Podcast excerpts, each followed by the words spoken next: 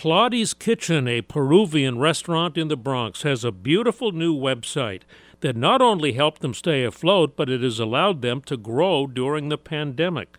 Bento Box created their website. Darcy Kurtz of Bento Box says neighborhood restaurants can have a better online experience now without Grubhub and other middlemen. If you've done it lately, you will see things like, hey, you bought the hamburger. Are you sure you don't want fries? Some of the things that happen naturally in person when you go to a restaurant, you want your online experience to be able to help do that so that your online ordering is equal or higher total ticket prices than than your dine in. You don't want that to be some trade-off that you're having to make. See nice looking local restaurant websites whose owners say we're getting past the Grubhub stage and keeping more of the share of our business ourselves. The videos at WCBS880.com slash spotlight. I'm Joe Connolly for Bloomberg and WCBS News Radio 880.